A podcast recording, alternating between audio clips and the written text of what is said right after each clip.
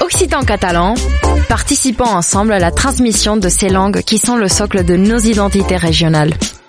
Les radios du collectif des radios libres d'Occitanie, en partenariat avec la région Occitanie-Pyrénées-Méditerranée, vous proposent sans définition de mots de nos langues régionales.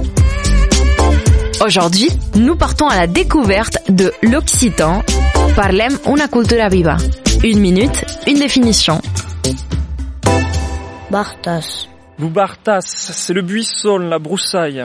Il a donné un certain nombre de dérivés, comme le verbe bartasedja, qui signifie littéralement s'en aller dans les buissons, memba ou bartasedja.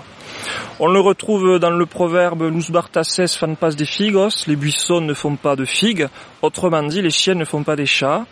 C'est également un nom de famille courant en Occitanie, son plus célèbre ambassadeur étant probablement Louis Bartas, tonnelier à Périac-Minervois dans l'Aude, qui a consigné ses mémoires de combattants de la Grande Guerre dans un monument de littérature qui vaut d'être lu, Les carnets de guerre de Louis Bartas.